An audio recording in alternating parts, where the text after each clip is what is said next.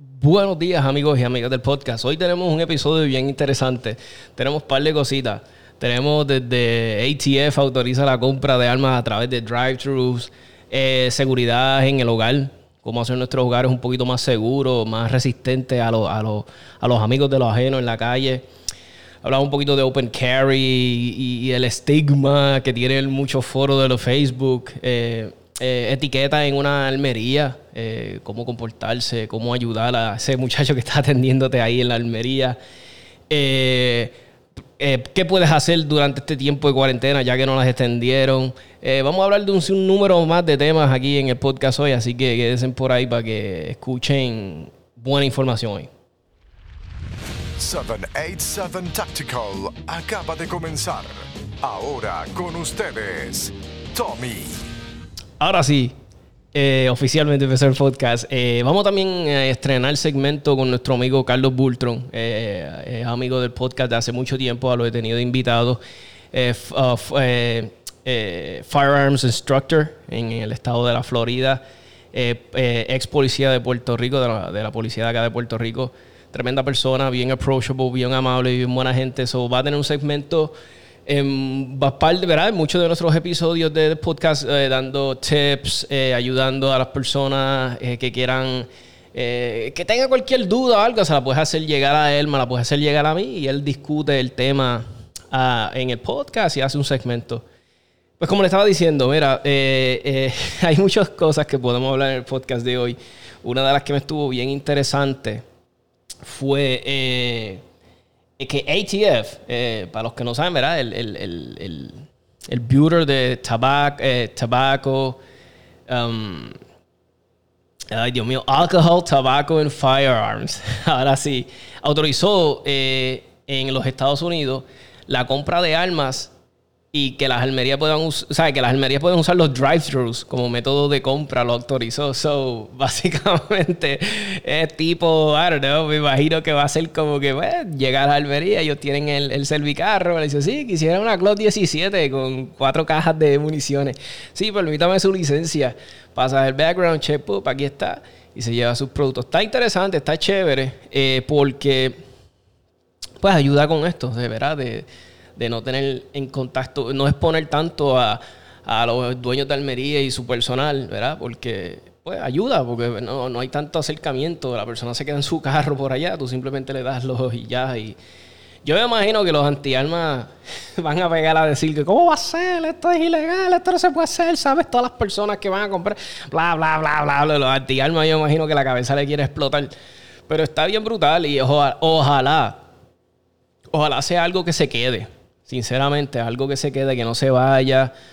Cuando pues, si Dios mediante pasa esto de la cuarentena que estamos viviendo, sabrá Dios, y esto es la norma ahora regular, esto va a ser ahora siempre, porque yo sé que muchas cosas van a cambiar después de esto. Eh, tal vez las actividades físicas, eh, actividades, perdóname, sociales van a cambiar. Tal vez no va a haber tanta actividad donde eh, va a haber tanta gente en un solo sitio. ¿ves? Tal vez los conciertos ahora van a ser al aire libre, tal vez, tal vez no se van a hacer con. Yo estoy especulando, ¿verdad? Es lo que a mí me da el hunch, ese, ese, ese eh, I don't know, algo me dice que va a ser algo así, como que ya tal vez los restaurantes no van a tener tantas personas de un adentro. I don't know, maybe not. Vamos a ver qué pasa. Vamos a ver, puede ser que yo me esté equivocando y las cosas después vuelvan a la normalidad, tal vez no. Tal vez ya de estar saludando a la gente de abrazo y de, y de eh, tal vez eso se acabe y pase como en la película de Sylvester Stallone, este, Demolition Man era, creo que era que, se saludaban, no se saludaban, no se tocaban, solamente era un gesto con la mano así. So, vamos a ver, vamos a ver, está bien interesante las cosas que van a, a pasar.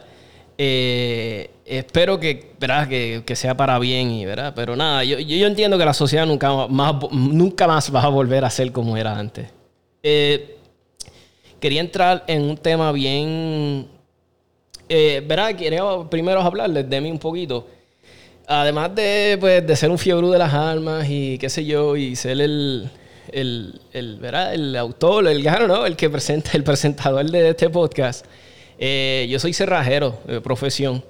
Llevo más de 15 años en la profesión cerrajero, nada, es, es alguien que se dedica, lo dice la palabra, todo lo que sea relacionado con cerraduras. Si algo tiene una cerradura, el, el cerrajero se encarga de repararla, instalarla, eh, modificarla en muchos casos, hacerle sugerencias a nuestros clientes de cómo mejorar su seguridad. Y en estos 15 años, creo que llevo un poquito más. Eh, eh, ya no llevo ni cuenta.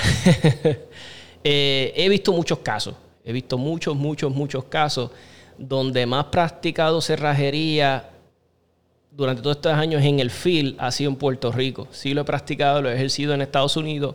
Muchas veces fue detrás de un counter. Eh, hace apenas tres años atrás lo practiqué por un año casi en, en, Estados Unidos en la calle, en el field también. Pero donde mayormente lo he practicado y mi gran experiencia de cerrajería es en Puerto Rico. Y a lo que voy es esto, mira, muchas veces yo iba a casos donde se les hacían escalamientos a las casas de las personas y muchos factores se repetían, repetían, repetían. Y yo, diablo, mano, tengo que tratar de algún día, pues, ayudar a las personas, tratar de hacer... Esto fue hace mucho tiempito atrás, tratar de hacerlo, pero todavía los Facebook Live no, eran, no estaban de moda. Todavía yo no conocía de los podcasts. Pero nada, ahora que lo hay, quise aprovechar y dejarles saber. Eh, también les aprovecho para dejarles saber cualquier, cosa, eh, cualquier cosa en programación de llaves de carro, beeper, consejos de cerrajería, instalaciones de cerraduras. Yo soy cerrajero aquí en la área de la montaña, todos los pueblos cercanos a mí, hay bonito, Aguas Buenas, Comerío, Barranquitas, eh, Sidra. A algunos casos voy a Caguas, pero bien raro, pero todos estos pueblitos aquí de la montaña, yo soy, como digo yo, el cerrajero de la montaña, cualquier cosita que necesiten eh, ayuda con cualquiera de esas cosas, 939-438-5494. 438 939-438-5494. Y nada, mira, lo que les quería ayudar era lo siguiente. Muchas veces yo iba a casas donde eran víctimas de un escalamiento y el dueño, yo me percataba que pues, le gustaba hacer la mecánica, y siempre, y eso es muy bueno, ¿verdad? Que, lo, que, que, que nosotros mismos podamos hacerle muchas cositas a nuestros carros, pero algo que fallaba muchos hombres era, ¿qué hacían? Dejaban el gato afuera de la casa. Eh, a veces el handyman de la casa estaba bregando y ¿qué hacía? También dejaba la escalera afuera de la casa, dejaba herramientas So, muchos de estos pillos, cuando yo fui a ayudar a personas con problemas que se les habían metido adentro de la casa, que les habían robado, usaban de las mismas cosas que habían dejado afuera para robarle. En muchos casos vi cuando escaleras se usaron para con la misma escalera de él usaron para robarle cosas. Eh, los gatos, usaban los gatos para forcejear las rejas, forcejear las puertas. So, mi primer consejo, si te gusta hacer estas cosas, handyman, mecánica, no dejen nada de esas cosas fuera en la casa, porque eso mismo es lo que van a usar para robarte. Te lo digo ahora, que vi muchos, muchos casos de eso. Eh, otras cosas que siempre vi, muchos que, como trabajé mucho en la área de San Juan, en los hospedajes de, la, de las féminas, de nuestros, especialmente de las mujeres. Muchas veces tú con mucho sacrificio envías a tu hija que estudie en la área metropolitana, se queda en un hospedaje yo como padre, ¿verdad? Si yo tuviera una hija, yo lo primero que iba, yo chequeaba lo fuerte que está esa cejadura, la puerta, si está comprometida, si está vieja, si está de madera, tiene polilla, cómo están esos gornes.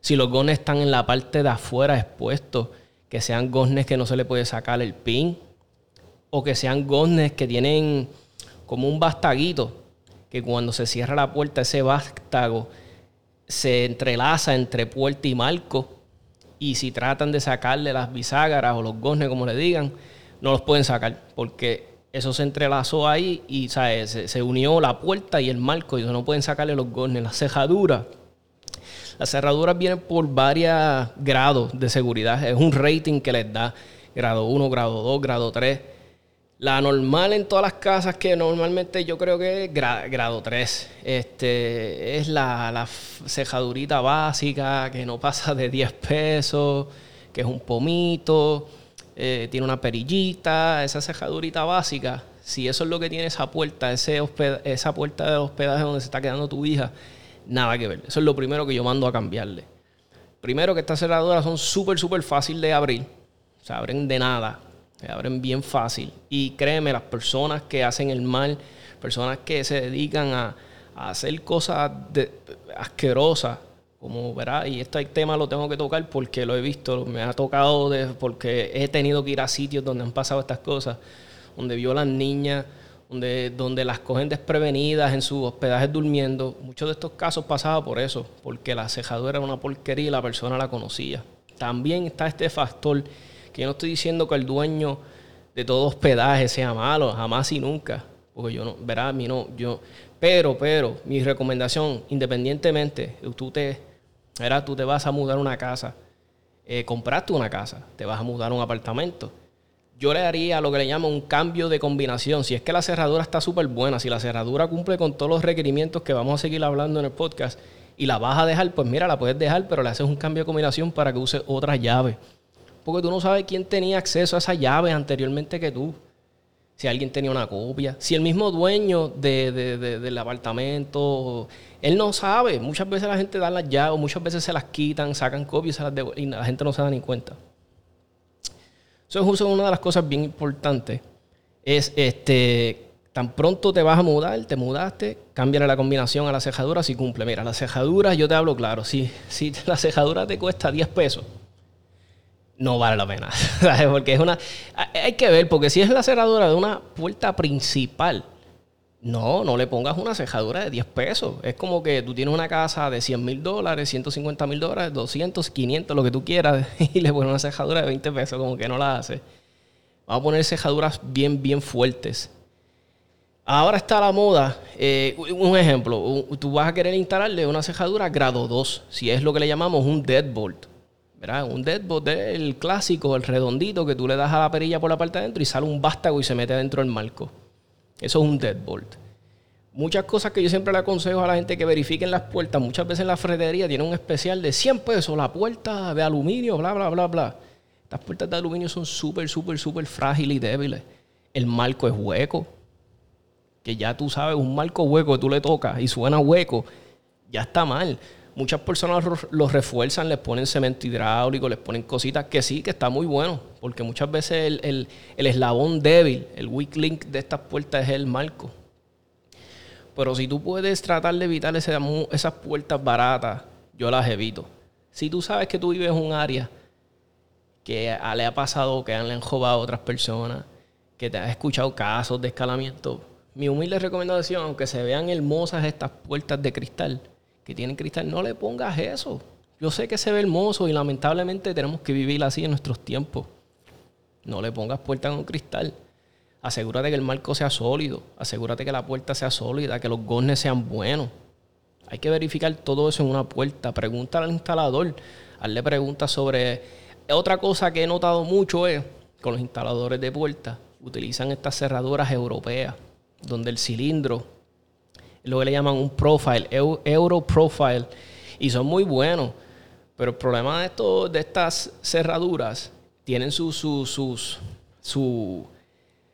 sus debilidades bien brutales. Y yo no voy a decirlas cómo son las debilidades porque no, me, no, no, quiero dar la impresión de que le estoy ayudando al criminal cómo abrirlas, pero créeme que ellos ya se saben todos los trucos.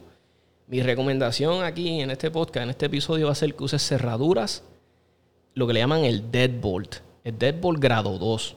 Toda cejadura, si tú vas a instalar una puerta nueva, vas a instalar un portón, que te van a hacer un portón, asegúrate que tenga lo que le llaman un deadbolt. Un deadbolt grado 2. Para los portones que dan acceso a las partes comunes, qué sé yo, del patio, a la puerta pues tal vez, tú sabes que la persona puede meter la mano, pues obviamente no te recomiendo un, deadbolt con llave por la parte de afuera y perilla por dentro, porque pues mira, instálale un deadbolt doble llave, que le llaman. Hay unos que esconden el tornillo.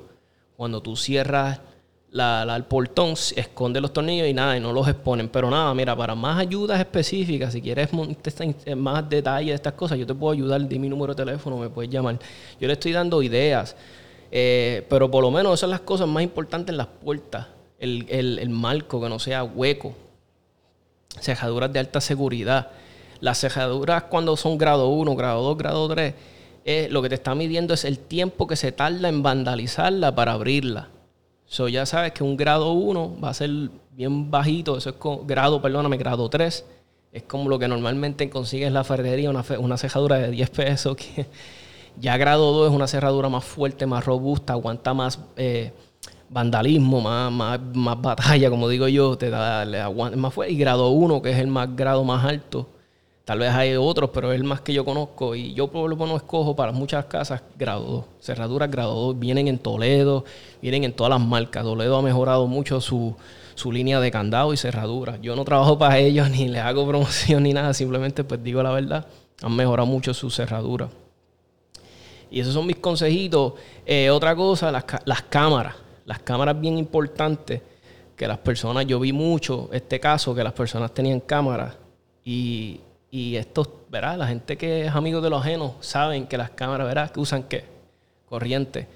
Pues muchas veces las cajas de breaker y las cosas de nosotros están afuera, accesibles para el pillo. Pues ve que venían, le tumbaban el break a las personas.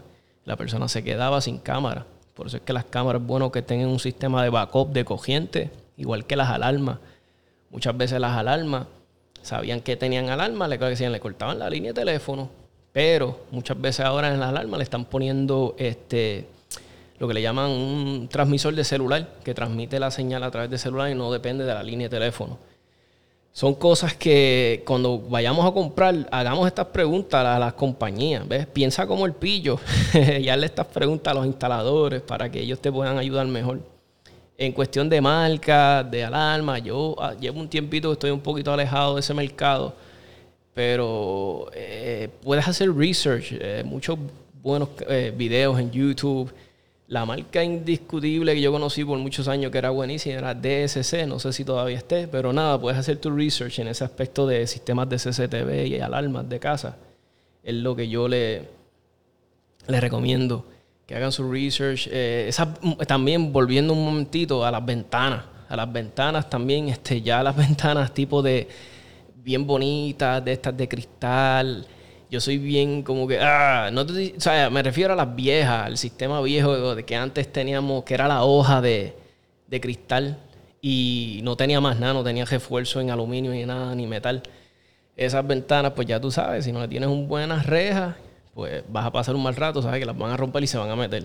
Este, tienes que preguntarle al instalador, a esas ventanas que además de que sean bonitas, pregúntale, mira qué tan resistentes son este, cómo funciona. Ahí se dice, no, mira, esto tiene un cante de hierro aquí que refuerza. Pues mira, te está dando, pues ya tú sabes, ya ok, pues ya están más tranquilos. No compremos las cosas porque se ven bonitas. Esos, son mis consejos. Ahora podemos cambiar de, vamos a pasar a otro tema, no los quiero volver loco, pero esos son mis consejos de, tantos años que llevo trabajando en la cerrajería y cosas que me he dado cuenta.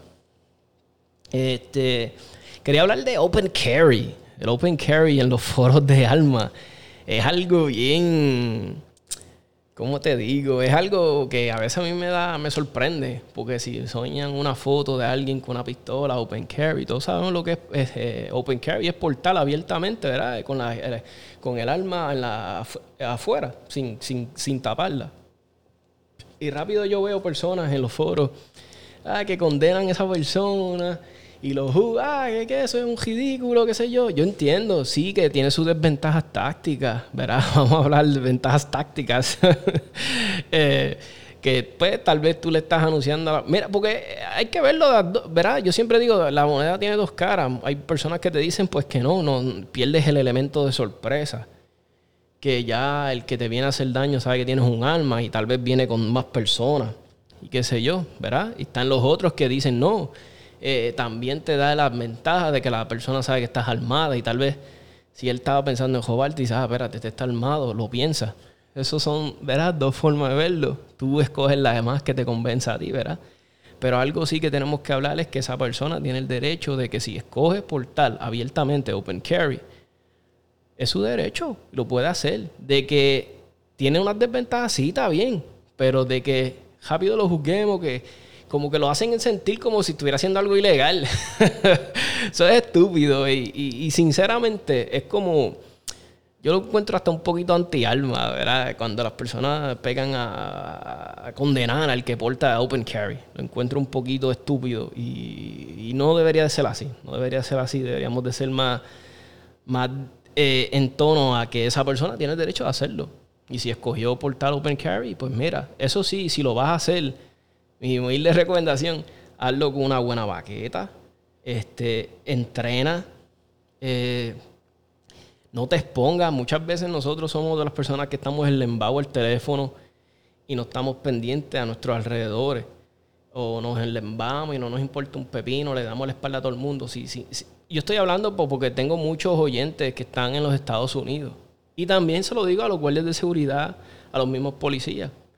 Pero si vas a escoger Open Carry y si estás en un estado que lo puedes hacer, no uses una baqueta porquería de nilón o una baqueta que tenga un nivel. O, otra cosa que yo he escuchado que a veces pasa, que la gente tiene unas baquetas que la retención es tan dura que cuando se lo ponen en su correa, sacan la pistola y, la, baqueta se viene con. La baqueta viene con la pistola y todo. Eso, eso es un worst case scenario, no queremos eso. Por eso les digo, practiquen con sus baquetas, eh, conózcalas eh, practique ese cero bien. Cuando te digo practique, es que practique, de verdad lo conozca, la retención con web, bla, bla, bla, y todo eso. Si no tienes retención, perfecto. Pero conoce tu equipo, el que escojas para, para pues, para aportar. Eh, tengo aquí el, el, segmento de nuestro amigo Carlos. Quiero que lo escuchen un momentito. Este y nada, él me dijo, mira, quiero que la gente me dé feedback, quiero que, pues ya saben, aquí está el, segmento de Carlos para que le den feedback, le den saber. Aquí se lo dejo.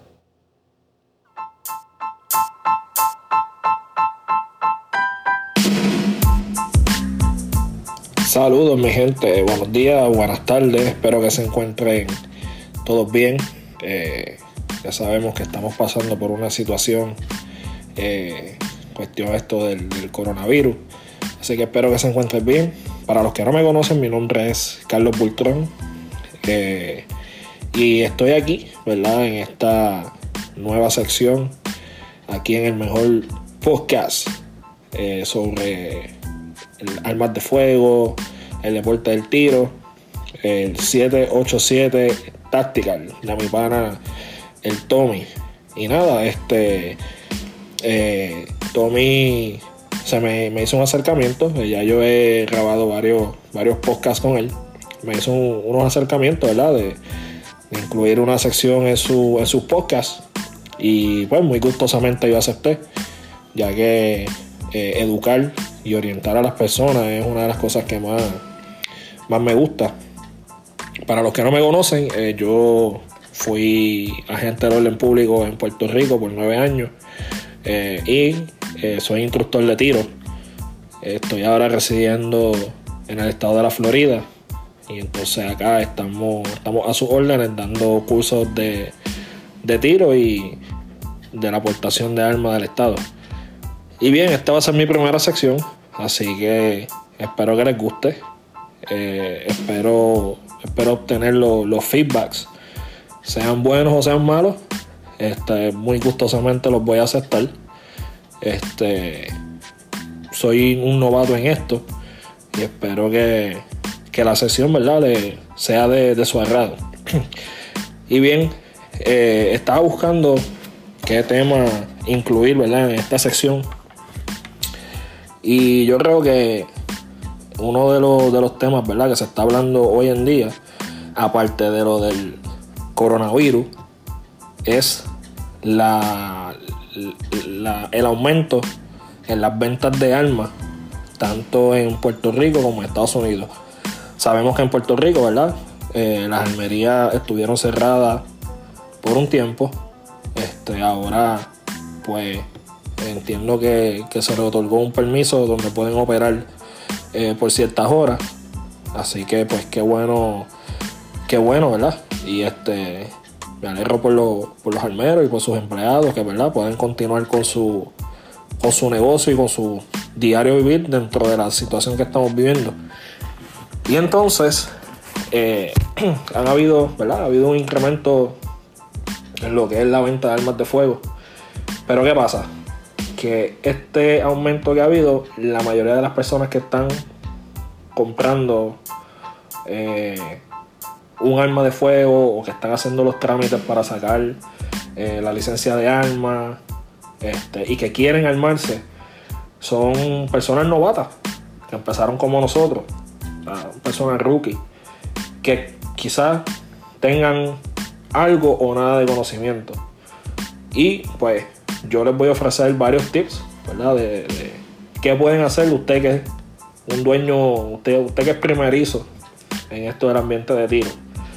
Mira, mi gente, lo bueno de este ambiente, del ambiente del tiro, del, mundo de las armas, es que es un ambiente muy, muy unido. Usted puede visitar cualquier polígono en Puerto Rico y usted se va a encontrar con excelentes seres humanos, muchas personas que están dispuestas a ayudarlo. Este, igual que usted puede visitar cualquier armería, tanto en Puerto Rico como en Estados Unidos. Este, y puede encontrarse ¿verdad? con personas que los puede, los puede orientar y, este, y decirle ¿verdad? Qué, qué pasos a seguir, qué le pueden recomendar y ese tipo de cosas. Yo trabajo en una tienda, ¿verdad? En una armería acá en, en, en el área de Orlando.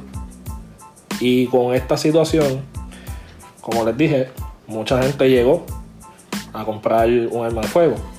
Para el que no conoce, eh, aquí en el estado de la Florida, usted no necesita una licencia para, para comprar un arma de fuego. Usted con simplemente ser eh, residente del estado, usted puede comprar un arma de fuego. El, arma no se la va a llevar el mismo día. Usted va a pasar por lo que se conoce como el, el 3-day waiting period o el cooling down period.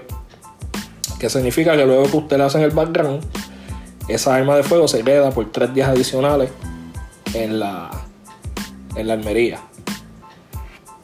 Entonces, luego de el cuarto día, pues entonces usted va y, recoge su arma. Y muchas personas siempre me hacen la misma pregunta. ¿Qué tú me recomiendas? ¿O qué tú entiendes que yo debo de comprar? Pues mire, yo siempre le digo esto a la gente. Yo no te puedo comprar, yo no te puedo decir ni te puedo recomendar qué tú debes de comprar o qué no debes de comprar porque son gustos diferentes.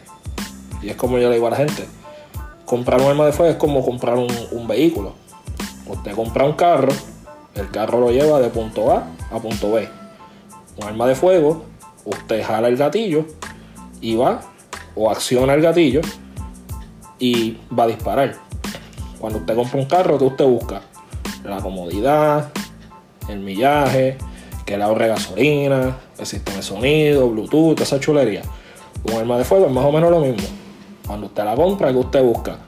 El tamaño, la capacidad de municiones, la comodidad, si usted la va a aportar, que sea un arma cómoda, cómo es el agarre, cómo es el gatillo, las miras, etcétera, etcétera. ¿Qué yo le recomiendo a la gente? Por lo menos acá en, en el área de la Florida, usted tiene la opción que usted puede ir a un polígono. La mayoría de los polígonos rentan armas de fuego. Pues mira usted, primero que nada, usted haga su asignación, busque qué es lo que hay en la calle, eh, entre a internet y busque las diferentes marcas y qué ofrecen. Vaya a los clubes de tiro, interactúe con la gente. Si usted tiene un amigo, tiene un vecino, tiene un familiar que tenga un arma de fuego, pues mira, acérquesele. Dile, mira, oye, yo, yo quiero comprar un arma de fuego. ¿Tú crees que podamos ir a disparar? Para yo ver, ¿verdad? Cómo se siente esa arma. Y como les dije, acá la ventaja es que usted tiene la oportunidad que usted puede rentar un arma de fuego y usted puede probarla. Pruébela. Agárrela, siéntala. Siente ese gatillo. Siente cómo es el rico.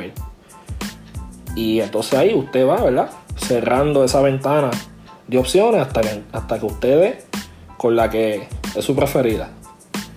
Claro, van a haber gente, va a haber amistades que le van a decir, no, mira, esta es buena, no, mira, aquella es buena, esta es mejor. Pero obviamente ellos se basan en su opinión. Claro, yo como vendedor te puedo decir, ok, tú la quieres para aportar, tú la quieres para tenerla en la casa, eh, te gustan los revólveres, o sea, ¿qué es importante para ti?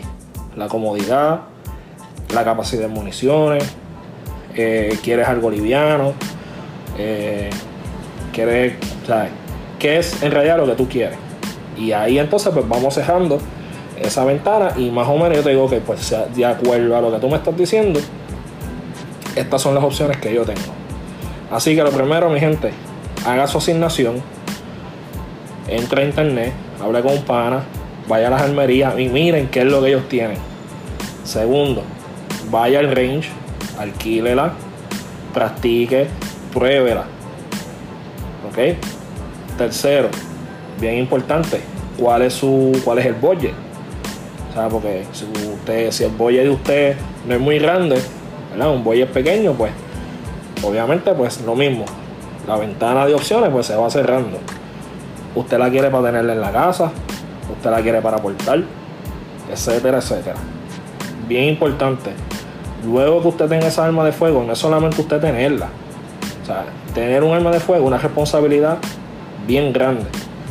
¿Ok? Máxime si usted decide portarla. ¿Ok? Si usted compra un arma de fuego, también asegúrese de comprar una caja fuerte, una buena baqueta. Esas son cositas, ¿verdad? Que usted va a necesitar a la.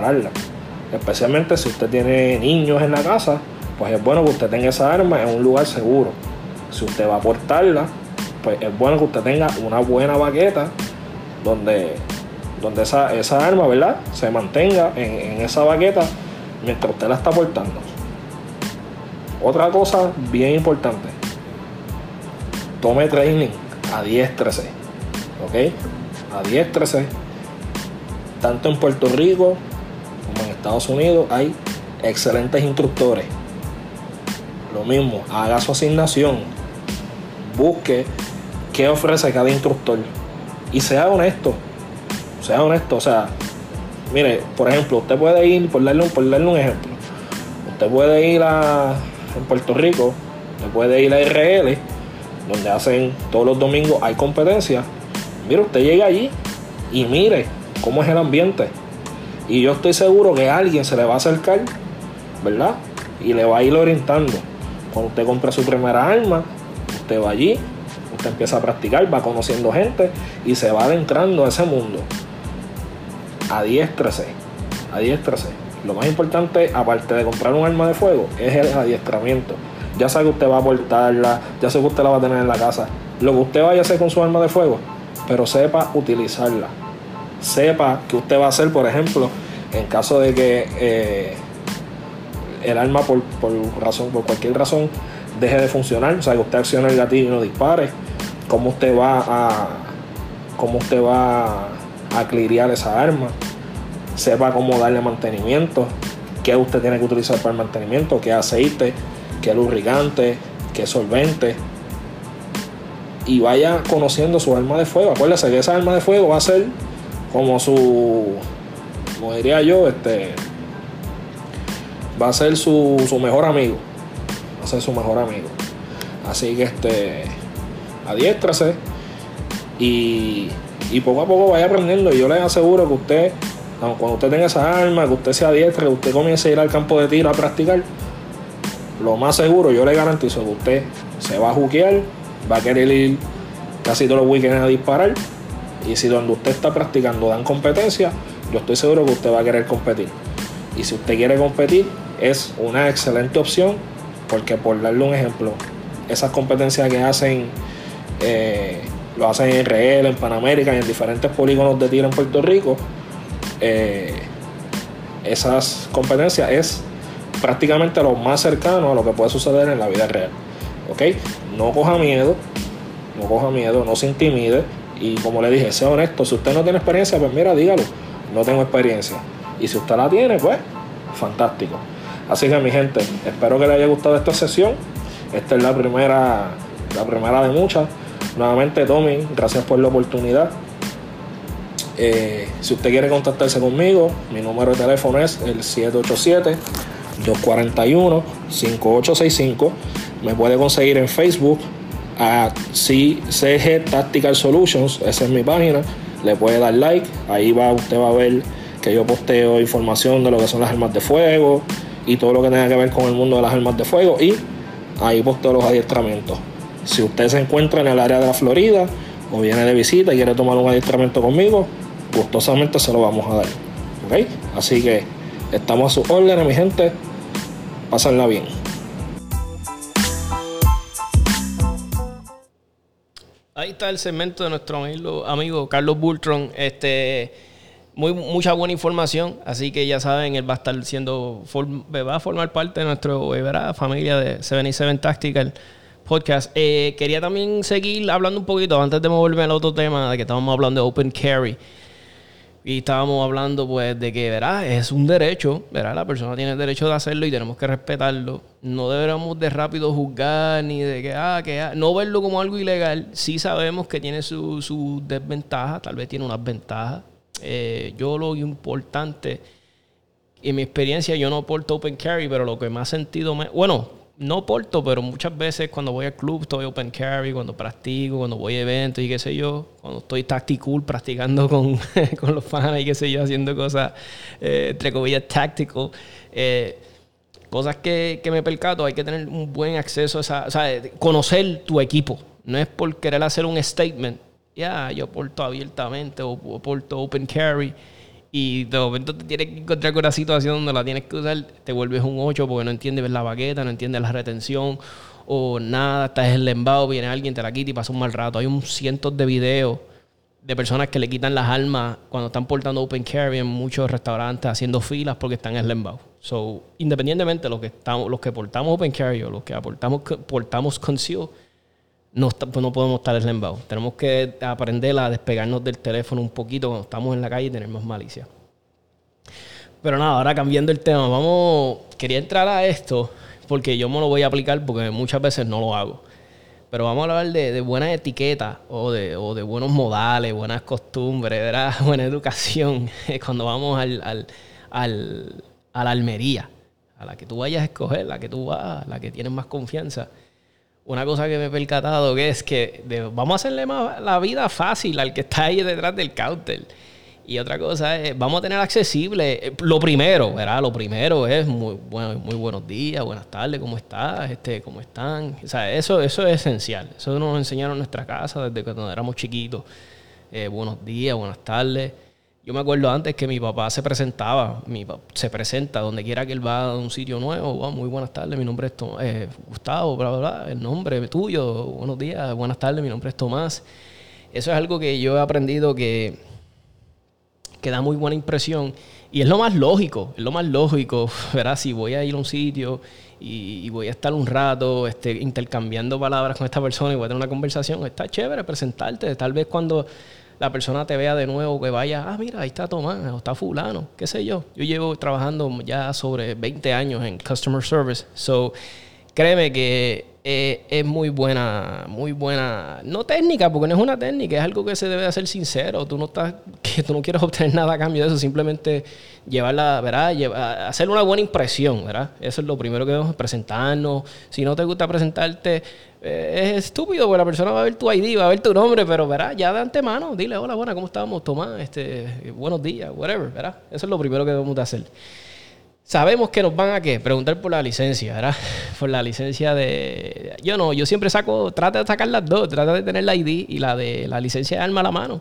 Si él te la va a preguntar, obviamente te la va a pedir, pues tenla a la mano y se la da. Este, eh, obviamente, si vas a pagar con ATH, ya tenla a la mano, ya sácala, porque si vas a pagar porque si él tiene que esperar por ti, que tú saques la tarjeta, que saques la billetera, no la encuentras en el revolú de cosas que tiene la billetera, ya tenla ready. Esas son cosas esenciales que debemos de ir adelantándole a la persona de la almería. Una cosa que también es cuando pides un arma para ver un arma. Y otra cosa que quería hablar de esto, si vemos que el muchacho está jorado, está solo, o tiene una fila de gente que es brutal, que quieren comprar cosas. Mi humilde, este soy yo. Esto soy yo. Si el tipo tiene una fila brutal de un montón de personas, que están, él está haciendo transacciones, está haciendo traspasos, está vendiendo municiones, está bla, bla, bla, está recibiendo un abono, una... y tú lo que quieres ver un alma que ya tú lo has visto 20 mil veces, porque no, ¿sabes? De verdad, do you really need, ¿sabes? De verdad la necesitas ver, necesitas molestarlo, que él la vaya a buscar. Mi humilde recomendación, déjalo para otro día, cuando él no esté tan ajorado. Si no la vas a comprar ni la vas a separar, no lo molestes. Si él está solo no está, no está haciendo nada o no está muy ajorado, pues yo no le veo problema. Pero si está súper ajorado y tiene una fila brutal, no le atrases más las cosas. mi humilde recomendación y es mi observación. Eh, están las personas que lo van a ver mal, bien, eh, no, si yo estoy ahí, yo soy un cliente, yo le compré, bla, bla, bla, los patrocinios. Eh, hay es como yo lo veo. Este podcast son de mis opiniones y de mis experiencias. So, esa es mi humilde recomendación. No lo, no lo atrases más de lo que, ¿verdad? De lo que él está ahí bregando. Este, hay que ser sincero con uno, con uno mismo, tú sabes. Hay que ser sincero con uno mismo. Si no, eh, no la vas a comprar, no moleste. ¿sabes? Si está súper ajorado, no, no. Otra cosa, cuando sí, pues si tenemos el alma en nuestras manos, ¿verdad? Eh, a mí siempre me gusta preguntar, mira, ¿le puedo hacer dry fire? ¿Le puedo jalar el gatillo? Siempre pregunto.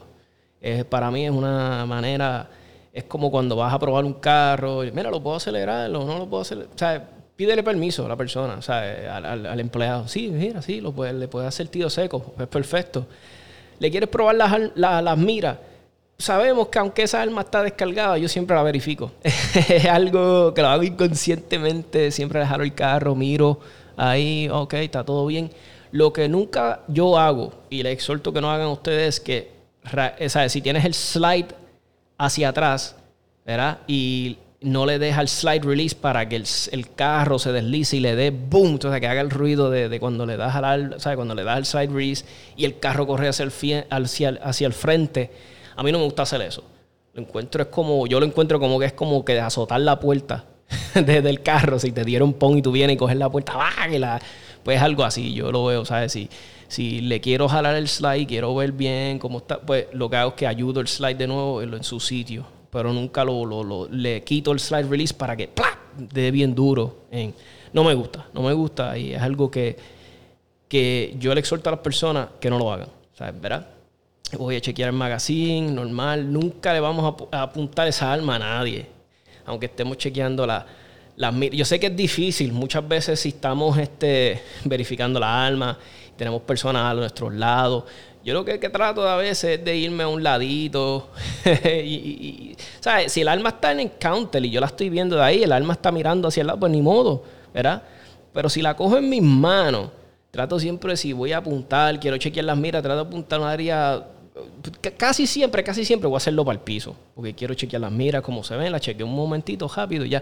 Y no, no pongo a todo el mundo nervioso, es mi humilde recomendación puede ser que, I don't know, la gente no comparta la misma visión que yo, pero yo soy así, ¿verdad? No me gusta estar, como que dándole fajiva para abajo con un arma así. No sé, me pone nervioso, aunque esté descargada. Son malas mañas mías, lo sé. Cada quien eh, tome eh, lo que le aplicó y le gustó, pues tómelo y lo aplique. Otra cosa que muchas personas me preguntan ahora, que he notado, eh, que están aburridos y son personas que yo conozco que portan, son personas que yo sé que tienen alma y me dice, ya, yo ya he hecho de todo, he pasado trimmer, he lavado todos los carros, he hecho, he lavado, he pintado. Y yo, ¿y has practicado dry fire? ¿Has practicado tiro seco? no, no, chacho, yo no tengo tiempo. Y yo, pero ¿cómo que no tienes tiempo para esto si estamos en cuarentena? Pero mira, eh, hablando de, de, de un reportaje que vi, que estaba bien interesante, es de la gente de, de USCCA estaban hablando de un, es, un, ¿cómo se llama? Es un artículo viejo, es The Perfect Gunfight. Esto es de febrero de, del año pasado. Y entonces dice que las estadísticas, ¿ves? This is um, esto es una estadística, se lo voy a, lo voy a traducir. El FBI dice que el gunfight, el intercambio de, de, balas, un, un eh, intercambio, el, el, el promedio es de tres disparos y no dura más de tres, eh, y no dura por más de 3 segundos y es a menos de 3 yardas. Ese es el promedio. No estoy ahora diciendo que, que, ¿verdad? Pero que esto es lo que va a ser siempre la norma de todo el mundo en la calle. Hay muchos casos que yo he visto que se disparan, se han tenido que hacer reloads, se han tenido que o sea, he visto casos brutales donde hay, ha habido policías que han tenido que vaciar, usar todos sus magazines, ¿sabes? Pero esto está bien interesante. Dice, entonces, te dice, voy a poner el video porque es bien cortito para que lo escuchen. Muy bueno. In this edition of Into the Fray, let's take a look at a statistically perfect gunfight.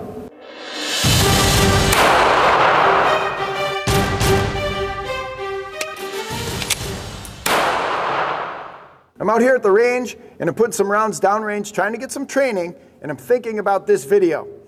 Take a look at this. It is a police officer involved in what amounts to a statistically perfect gunfight. That is three rounds from three yards in about three seconds. That's how gunfights typically happen. The police officer is arresting this man, escorting him off his porch, taking him to the police cruiser, when the man pulls a gun out from under his coat, points it at the cop. The cop is able to knock the gun away, draw his own gun, and put three rounds into the bad guy. And remember what we say when you're shooting after your string of fire, maybe do that tactical scan. Look around, see who's coming up behind you, because look at this guy come running out from the backyard. The police officer, immediately after the shooting, moves to cover and starts looking around, does his tactical scan, and he picks up this guy come running in. That guy certainly doesn't want to get shot at this point. You can see that in the look on his face. This is what happens when you're in a gunfight. If you're standing at the range like this, just plinking at 25 yards, you're not training for a gunfight. You need to find some place where you can shoot short and fast. I'm Kevin Mikulowski, editor of Concealed Carry Magazine. Está bien interesante el, el, el video, bien corto y, y el, y el, y el artículo. Eh, está bien interesante, mano, porque no, a veces es algo que no, no practicamos y yo me, yo me incluyo. Y, y- porque, un ejemplo, a mí lo que me dio a entender este, este artículo y este video es que una de las cosas más importantes de los que portamos es el desenfunde. Porque si algo dura tres segundos, ¿cuánto tú te tardas en hacerle un desenfunde? Seguro, porque queremos hacerlo seguro. No queremos hacer un desenfunde y pegarnos un tiro nosotros mismos. Ese es el the worst freaking case scenario. Eso no lo queremos. So, estaba viendo el otro día que nuestro amigo Doc Narváez subió un video bien interesante eh, donde él estaba enseñando sus desenfundes, el porta de Appendix Carry, y está enseñando que la, él, lo, él lo rompe, él rompe el desenfunde de Concealed Carry en, en su, en su forma, ¿verdad? Más básicas para hacerlo, yo le diría más interesante, más, no interesante, interesante también, pero más fácil para practicarlo. Desde que te, te, te la camisa, ¿verdad? Estás sacando el garment, él agarra esa pistola, sacar la pistola, el desenfunde y presentarla. So, él, él, él, él isolates esos, verá esos pasos y los practica en el desenfunde, en el video, muy bueno, yo lo puse en la página. Y, y te hace pensar, estamos practicando el desenfunde. Lo practicamos, lo tenemos ya perfeccionado. Muchas personas a veces, yo sé que a veces por tal y la ropa que escogemos es media jodona. Yo voy a dar mi ejemplo, yo, yo, yo cambio mucho de peso. yo a veces rebajo, a veces engordo. Entonces, para mí, a veces la ropa que me quedaba más sueltecita, pues cuando engordé, pues ahora me queda más apretada. Eh, hago mucho printing, pues tengo que, muchas veces, lamentablemente, tengo que vestir eh, de acuerdo a como porto. Y debería de ser, ¿sabes? No deberías de ser así, tú deberías de, de vestirte normal, sin, pero nada, estoy, ¿verdad? estoy aquí diciéndoles que pues me pasa. Pues muchas veces tenemos que estar claros de que nuestra ropa no nos va a molestar en nuestro desenfunde. Desde la camisa que escogemos, si está muy pegada, de verdad la puedo sacar con una mano. Eh, es serse sincero uno mismo. ¿Y cómo uno practica eso? En tu casa. Porque ¿para qué vas a practicar? O yo digo, ¿para qué vas a perder tiempo ir al club a practicar desenfundes mucho? Porque Sí, está bien, chévere, pero eso lo practicas más en tu casa, en el dry fire. Esto lo puedes practicar en tu casa con un timer. ¿Cuánto tiempo yo me tardo en sacarme la camisa y sacar un desenfunde efectivo? ¿Entiendes? Esto, esto lo deberías de practicar en tu casa y, y- volverte un duro en eso. Muchos hombres que es lo que usamos siempre, t-shirt, t-shirt y un mauncito, una cojea, y vera, pues, pues vamos a practicar ese desenfunde en la casa. Y vamos a... Y miren ese video, se los recomiendo bien brutal vas a practicar el desenfunde y lo vas a, a perfeccionar. Antes de inclusive muchas personas, creo que hasta mismo Doc, en otros videos que ha hecho, recomienda, si vas a, ¿verdad? Que hoy, oh, hoy me voy, voy a ir al supermercado, qué sé yo, él practica un par de desenfundes antes de irse, para estar seguro de que la jopa, ¿verdad? Está de acuerdo, que la puede usar, la puede, puede sacarse la camisa, la baqueta está en una posición cómoda, todo eso. So, es algo que le exhorto, practíquenlo en su casa, practiquen escenarios diferentes, practiquen desde, qué sé yo, estás en el carro, tienes que desenfundar, todo eso entra. Todo eso es bueno practicarlo. Seguro siempre, yo recalco que siempre la arma tiene que estar sin municiones. Tienes que verificarla de nuevo. Tú sabes que no tiene municiones, pero verifícala de nuevo. Saque ese slide. Ah, si no tiene municiones. Es sumamente importante, sumamente importante. Y yo no me puedo hacer la yo no me puedo ser responsable por si alguien pasa un mal jato, porque siempre en el podcast hemos dicho que, tienes que verificar que esa arma esté desenfundada, eh, esté, perdóname, esté sin municiones y que apuntemos hacia direcciones siempre seguras. Una dirección que sabemos que no va a pasar nada. No te pongas a practicar estos desenfundes en tu carro. Cuando tienes vecinos viéndote, personas se van a poner nerviosas, van a llamar a la policía va a pasar un mal rato. Hazle un sitio, si tienes un garaje, ¿verdad? Que sea privado, descargado, pues ya sabemos, así es que lo vamos a hacer. Eh, algo que quería tocar con ustedes, y ya el podcast está acabando, es apps, los apps de los teléfonos, para los que tiramos, para los que nos gusta competir, para los que nos gusta los USPSA y todo esto. Hay unos apps que les recomiendo que a mí me encantaron. Uno de ellos me los recomendó el amigo del podcast John Quick, es el de Perfect, uh, Perfect, ah, no, perdóname, Practice Score, perdóname, Practice Score Competitor, el Sport. Este sí cuesta, cuesta dinero, ¿sabes? No es de gratis, pero no es como que te va a dejar tampoco pelado. El de, te voy a leer aquí. Este es the easiest way to view and compare match results as well as analyze competitor performance at IPSC, USPSA, 3Gun, Steel Challenge, IDPA, iCore, bla, bla, bla, todo esto. Eh, te ayuda con Search and Download Results posted on practicecore.com. Te lo verás, lo puedes ver los que cuando tiraste un evento y lo suben ahí rapidito, lo ves rápido en este app. Puedes sincronizar durante el match, ¿ves? Synchronize over Wi-Fi during match from scoring devices running practice score si en el match están usando Practice Score para, para poner, ¿sabes? Que puedes ver, entiendo tu puntuación en vivo ahí en live. Yo no lo he podido hacer todavía porque cuando bajé la pasó después este revolú de las cuarentenas. O no, no puedo poner en teoría esto si es verdad aquí, si, ¿sabes? Si es práctico en Puerto Rico, pero está bien interesante si se pudiera hacer. View and compare multiple competitors side by side. Te puedes comparar con otros tiradores que tiraron los eventos, ¿verdad? Ese día tiraste un match te quieres comparar con alguien. Eh, eh, te lo pone todo los fingertips. Tal vez tú puedes hacer todo esto de gratis desde Practice Score, yo me imagino, pero lo hace de una manera tan fácil y te guarda todos los eventos que tú has estado, te puedes comparar. Entonces, ya, ¿cómo yo tiré el, el, el, Steel Challenge del año pasado con el de hoy, eh, con el que tiré hoy? Y te puedes ahí este, comparar. Eh, pues como le dije, es el Practice Score Competitor Sport. Hay dos Practice Score, hay uno que es gratis y este. Este está muy bueno. Y el otro que bajé recientemente, que tiene muy buenos drills, que este, este lo vi que lo sugirieron o preguntaron por él en la página de tiradores novatos de tiro práctico en Facebook eh, novatos del tiro práctico 2 en la página. Y el app se llama Perfect Practice, es de Double Alpha Academy. Y este app tiene muchos drills, tiene drills pero como el diálogo, y bien detallados, bien ilustrados, bien explicados. Eh, viene desde precision shooting, calling your shots, recoil control, reaction time, the draw, reloads, position. Muchos de ellos, yo diría que casi todos los podrías hacer este, en tu casa. Eh, eh, Muchas veces la, cajita del tirador de Shooter Box, que es la de 3x3, que es la que muchos libros te recomiendan que si no puedes hacerlo, puedes poner otras cosas en el piso, conitos, algo que te ayude para identificarlo.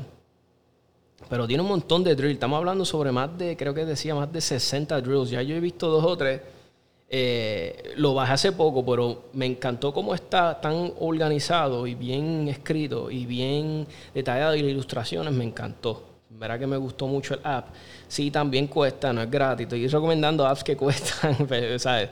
Al que le guste los gratis, mira, USPSA, para los que son miembros de USPSA, que están, ¿verdad? tienen membresías de USPSA, USPSA tiene un app que es de gratis. Y ahí también, yo ahora mismo ahí, ahí me salen unos, este, los classifiers. Me salen mis classifiers ahí, los a los que yo he estado. Son muy buenos. Otro app que también cuesta, que tiene muchos muchos drills, pero muchos buenos también, es el de, te digo ahora, discúlpame, el de Practice Desk Store. Practice, Desk um, Store, muy bueno. Eh, yo tengo la versión Pro La versión que es gratis, que tiene un truco, pero la versión Pro tiene muchas cosas, muchas, muchas, muchas cosas. son eh, apps que yo tengo que los he usado, los uso para Dryfire cuando quiero un drill diferente. ah, coño, que tengo ganas de hacer un drillcito hoy diferente. Ah, pues déjame, y tengo, ¿sabes? Tengo dónde escoger. Tienes para dónde escoger ahí con todos estos apps. Eh, desde que les dije el de USPSA, te mantiene récord, te deja buscar el de, ahora estoy cambiando el de USPSA, les quiero recomendar, eh, porque mira, en el dashboard, cuando tú bajas el app, pones tu número de socio y todo, te deja buscar los classifiers para los que les gusta viajar y ver los classifiers. Eh, desde que le dije los results, eh, tiene, tienes ya las reglas ahí, las reglas ya están ahí. Ya tiene las reglas de, de, USPSA, que está bien chévere. Tiene una sección para contactarlos a ellos. Classifier Calculator, para los que les gusta usar. Está chévere, te puedes buscar tu membership card ahí mismo en, en el app. Todo es de gratis, so, eso está chévere. Me gustó en ver el, el, está chévere el app. So, ese es el de USPSA. So, amigos, este es el episodio de hoy. Mucha buena información. Espero que les haya gustado el podcast. Esto sí acabó. Eh, ya saben, nos puedes conseguir en 787 Tactical Podcast en Facebook, donde ponemos los memes, los artículos, las cosas interesantes que están pasando. Tenemos eh, 77 Tactical Podcast en Instagram.